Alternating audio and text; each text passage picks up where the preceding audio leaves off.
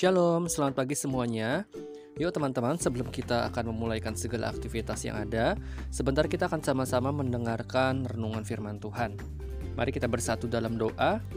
Terima kasih Bapak yang baik, kami mengucap syukur Tuhan buat kesempatan yang indah di mana kami masih boleh mendengarkan sebentar Tuhan sebagian dari firman-Mu. Tuhan tolong setiap kami yang mendengar Tuhan, biarlah melalui firman Tuhan yang kami boleh dengar, ini bisa menjadi kekuatan, bisa menjadi pedoman dan penuntun langkah hidup kami agar hidup kami boleh selalu menyenangkan hati Engkau. Terima kasih Bapa di dalam nama Tuhan Yesus Kristus. Haleluya. Amin. Puji Tuhan.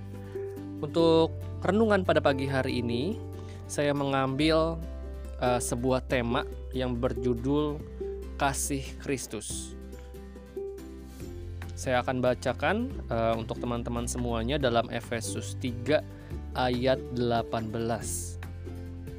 Demikianlah firman Tuhan. Aku berdoa supaya kamu bersama-sama dengan segala orang kudus dapat memahami betapa lebarnya dan panjangnya dan tingginya dan dalamnya kasih Kristus. Puji Tuhan, pagi hari ini begitu indah sekali firman Tuhan, ayat firman Tuhan yang uh, boleh sama-sama kita baca dan dengarkan ya di mana ini adalah mengenai kasih Kristus. Berbicara dengan berbicara tentang sebuah kasih ya tentu sebagai anak-anak Tuhan sebagai pengikut Kristus kasih ini adalah suatu dasar ya salah satu dari buah roh yang kita harus memiliki dan kita harus juga uh, bagi kasih tersebut untuk orang lain bukan suatu hal yang mudah teman-teman apalagi kalau kita dalam keadaan yang tidak baik mungkin kita sedang marah sama teman kita mungkin kita jengkel, kesal, kecewa. Terkadang begitu sulit sekali namanya untuk bisa tetap mengasihi. Tapi pagi hari ini uh, jelas firman Tuhan berbicara tentang kasih teman-teman. Ya di mana uh, Tuhan saja sudah begitu baik dalam kehidupan kita. Ya dia begitu mengasihi kehidupan kita. Kasihnya itu begitu lebar, begitu panjang, begitu uh, dalam sekali. Di mana Tuhan tuh benar-benar mengasihi hidup kita. Nah, kita pun juga harus bisa menjadi saksinya Tuhan. Ya, kita pun juga harus bisa namanya berbagi kasih, mengasihi orang lain sekalipun mungkin orang lain uh, jahat terhadap kita. Nah, kebaikan Tuhan dan kasih Tuhan kita tidak bisa balaskan teman-teman karena begitu besar. Ya, begitu uh, di mana Tuhan dia rela mati di atas kayu salib hanya untuk menebus dosa kita ya kita sebagai seorang yang manusia yang tidak layak sebenarnya, manusia yang penuh dengan dosa, tapi Tuhan mau mengorbankan hidupnya. Ya dia mau menderita. Ya dia mau uh, bahkan memberikan nyawanya supaya kita bisa diselamatkan, teman-teman. Makanya dalam ayat ini dikatakan bahwa betapa lebarnya dan panjangnya dan tingginya dan bahkan dalamnya kasih Kristus itu. Ya karena begitu besar banget uh, cintanya Tuhan terhadap kita semua. Nah, yang menjadi sebuah pertanyaan untuk kita renungkan pada pagi hari ini adalah apakah kita yang sudah diselamatkan, apakah kita sungguh mengasihi Tuhan atau tidak? Bagaimana seseorang itu bisa uh, dikatakan sebagai seseorang yang mengasihi Tuhan, tapi kehidupannya masih suka berteman dengan dosa? Ya, ketika teman-teman mengatakan aku mengasihi Tuhan Yesus, aku bersyukur ya karena Tuhan mengasihi hidup aku.